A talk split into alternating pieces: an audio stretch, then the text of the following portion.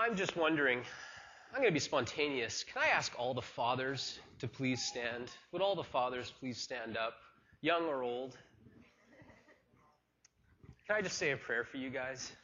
Let's pray together, everyone. Lord, bless these fathers. Uh, Lord, help us, Lord, to raise our children in your ways, Lord God, and and bless us, Lord God, as we um, as we just long to to shape our families for your purposes and for your kingdom. I just pray a blessing upon the fathers today here, Lord God, and ask that you would just continue to guard them and guide them all the days of their lives. In Jesus' name, amen. Amen. Thanks, everyone. Please be seated. I don't want to just talk about um, parenting or raising children for Christ this morning because I realize that it doesn't affect all of us here. We're not all parents, but it gives us a great place to start from. Um, any of us who are parents remember when we held our little ones in our arms for the first time and we thought to ourselves, who is this person going to become? What are they going to accomplish? And how do I raise this little one to bless the Lord, to be a godly man or woman? I can remember holding Caleb, my firstborn. I love saying that, my firstborn. I can remember uh, holding Caleb in my arms and thinking to myself, wow, you know, who. I, I remember thinking two things. The first thing I thought was, so this is what I looked like when I was 25 years younger. and the other thing I thought was, anything at this moment is possible for this little one. As I hold him in my arms, anything is possible. This boy could become anyone, he could do anything. What's it going to be, I wonder? And with that, he seemed to get a little heavier as the responsibility of that um, settled on my shoulders. And what a wonderful responsibility it is. And I remember Kate and I, we had to make a decision. How are we going to raise this child? Are we going to raise this child our way, or are we going to raise this child God's way? And I'm thinking all those things in Deuteronomy chapter 6 where God said to Moses, Moses, tell the people when they raise their children, they need to impress upon them who I am. Teach them who I am. Speak about me as you go here and there and as you sit. And, and remember to give them signs and remembrances of who I am and what I have done. So those are the things kind of going through our minds. And we, we knew we had a choice. We need to raise this child God's way. And Kate and I, we'd made decisions like that in the past. You know, when we got married, we wanted to we wanted to raise our child, or sorry, we wanted to have a marriage that was godly. And so you know, these are decisions that we need to make. But we've also made hard decisions, decisions that weren't easy to make. You may have noticed that there's a bit of an age gap between Caleb and Matthew of about four plus years.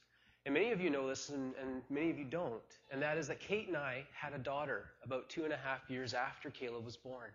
And there's a picture of her, I think, just about to come up. That was our that is our daughter, Anna, Anna Elizabeth. She is a beautiful blonde. She would have driven us nuts when she was a teenager. I have no doubts about it, giving me nothing but worry. And the reason why I bring Anna up to you is because Kate and I aren't afraid to talk about her. We don't talk about her a lot because it's kind of awkward to come up to someone and say, Can I tell you about my daughter who passed away? That causes a, um, a hard conversation at times. But we are happy to talk about her, and her birthday would be coming up next Sunday. And so please come and ask us. I'm not going to go into all the details of what happened. I don't want this to turn into a big Kleenex fest right now. Um, but we are happy to speak about her. But I bring her up because Anna was about two weeks away from her due date when it was very apparent that something was wrong, and we had to have an emergency C section. And within the space of a few hours, our entire lives have been turned upside down. And we never got to hold Anna that often. She had to be in the incubator. But the few times that we did get to hold her, I wasn't asking those questions. Who is she going to become? What is she going to accomplish? And how do I get to help shape that? Instead, I, instead we were asking why. I'm sorry, this has turned into a bit of a Kleenex fest. Forgive me, guys. um, but the question was why? Why did this happen? Why did this have to happen to her? Why did this have to happen to us? Anna was with us for about six days, and she passed away. And I remember sitting at her graveside a few weeks later, and I remember thinking at this moment, at this very moment, I am standing at a crossroads, and I have a decision to make. I can choose to be angry, because we were angry. I said a lot of things to God I never thought I would say. We were angry towards God, we were bitter. And I can choose at this moment to remain angry and bitter and push God away and not have anything to do with Him. Who knows at what expense to my relationship with Kate and to my relationship with my young son, Caleb. Or I can choose to hold on to God at this moment in the midst of the anger and in the midst of the pain. I can choose to hold on to Him and walk with Him through this. That was not an easy decision to make. But in time, we were able to make that decision. And I praise God for that. And in time, it became less about why and more about what has God done for us in this time. It became more about how is God going to use this to bless others who perhaps have gone through this? How is God going to use this to bless this family? Where is God going to take this family? And a few years later, he answered us with Matthew.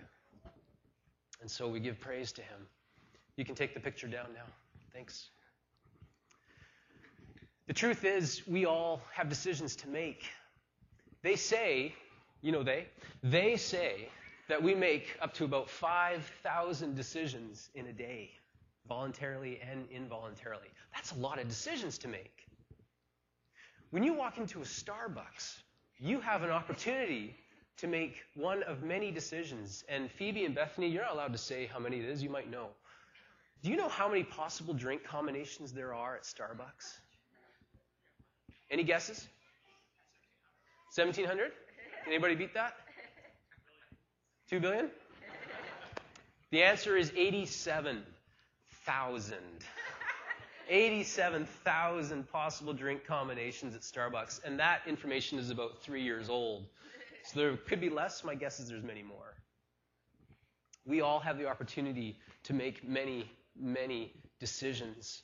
And we all come to a point in our lives where we come and we stand at a crossroads and we realize there may be a very big decision that we have to make. We come to these defining moments in our lives where we realize we have to make a decision that's going to shape us, change us, and possibly change the people around us.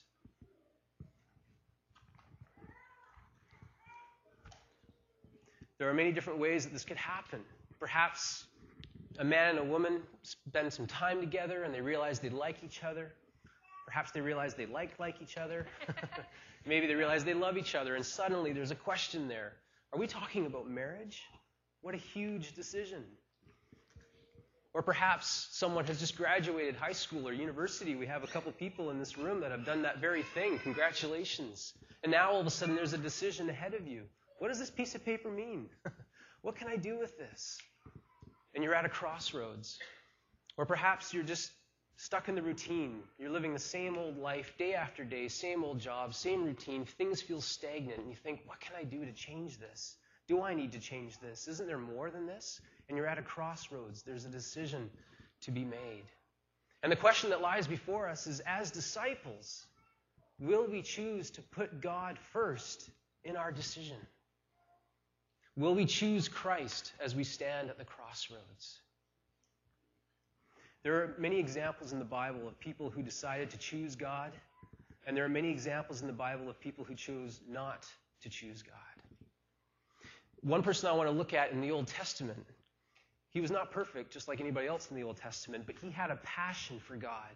He had such faith for Christ. Or not for Christ at that point, but for God.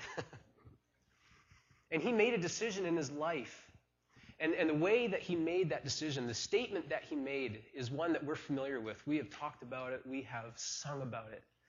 And I want to look at that today. So please, if you have a Bible, open to the book of Joshua, chapter 24. Oh, you already gave it away. That's okay. Open up to the book of Joshua, the very last chapter, chapter 24. Now, Joshua led an amazing life. He was born in Egypt.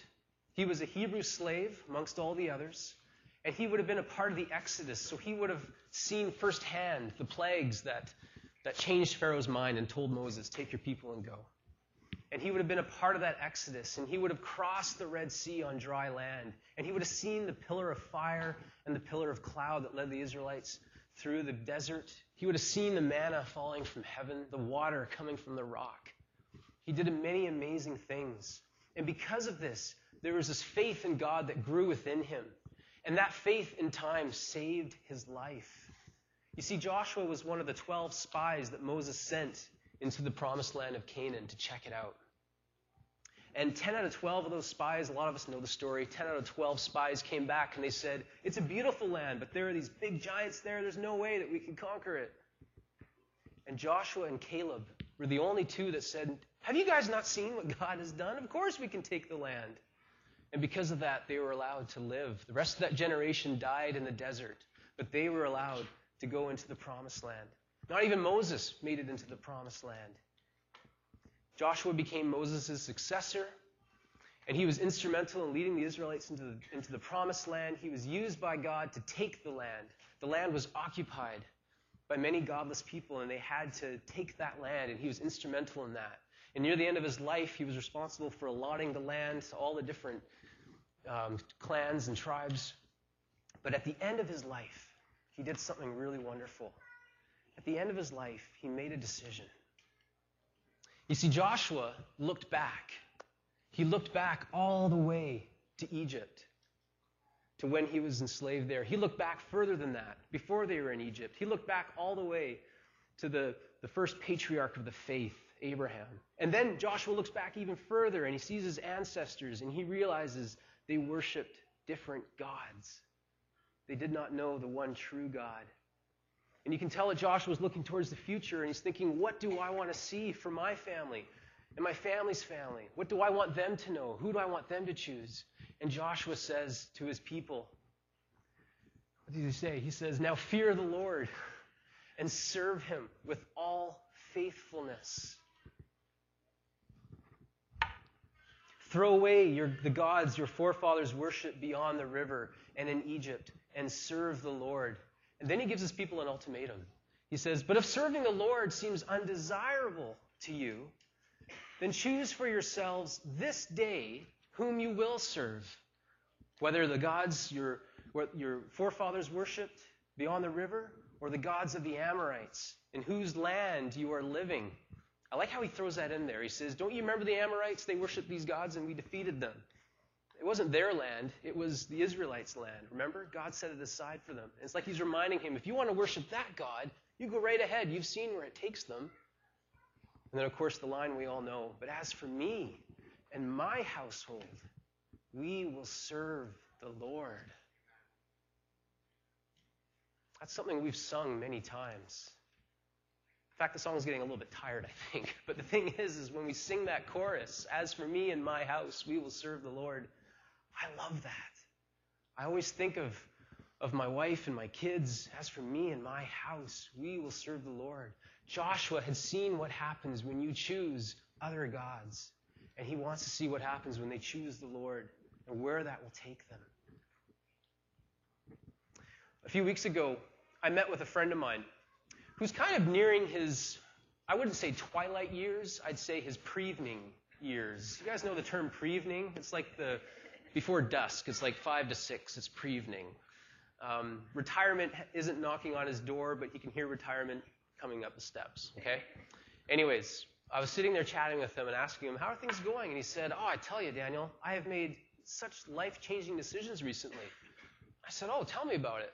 Well, I've changed my diet, and I'm sticking to it. I've changed my diet for the better. Um, my wife and I, we are cycling as much as we can, and we're really trying hard to get in shape. I thought, oh, that's, that's great. What, what spurred all this on? And he said, Daniel,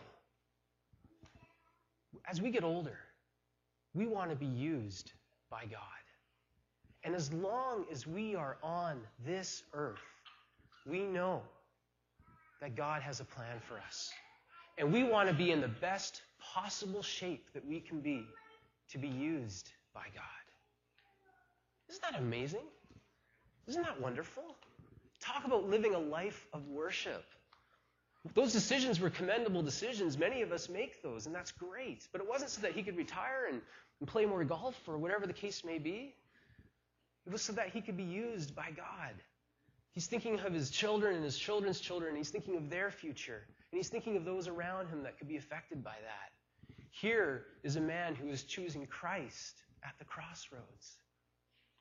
And so this morning, as we sit here, And we're all in different places, young and old, and parents and children, and students and singles, and we're all in different places right now. And I would ask you, what crossroads are you standing at? What crossroads are you coming to? And sometimes they sneak up on us. Sometimes we didn't expect those crossroads to come, extreme situations and whatnot. Those are hard times to make a decision. But some of us, we're on a road where we can see we're coming up to a crossroad. What are we going to choose? In that time, can we make a decision for Christ? Can we put Him first in that decision? Can we choose Christ at the crossroads? Because here's the thing when we do that, we have a chance to change how things were going. Like Joshua, we can look back and see perhaps maybe we weren't living a life quite as much for God as we could have been. Perhaps we weren't raised in such a way that God was put first. And you look at your family or you look at your children and you think to yourself, what do I want to see from this day forward? How can I see that happening if I choose God? And so there's a chance. There's a chance to, to end what was happening and to begin something new. And that's a wonderful thing. That's exciting. And so, whatever stage you may be in, whatever crossroad you may be coming to, may you choose Christ. May you put God first in that decision. We have just seen four families come up here. Wasn't that wonderful? And to have them publicly declare, yes, we will raise our children for Christ. It actually had very little to do with the children, but they're a lot cuter on the screen than the parents are, right? So, so it's wonderful to do that. But that was about the parents. And so let's thank God for that. And maybe you, may you be encouraged in that, and may you decide that in those times. Let's pray as the worship team comes up. Heavenly Father, we give thanks, Lord God, for your direction. Lord God, we give thanks for your hand upon us that protects us and guides us. Lord God, may we trust in you when we come to those times in our lives, those defining times where we need to make a decision. Lord, may we choose you. May we, as families and as a body of Christ, say, As for me and my house, we will serve the Lord. Bless you, Lord Jesus. We pray these things in your mighty name. Amen.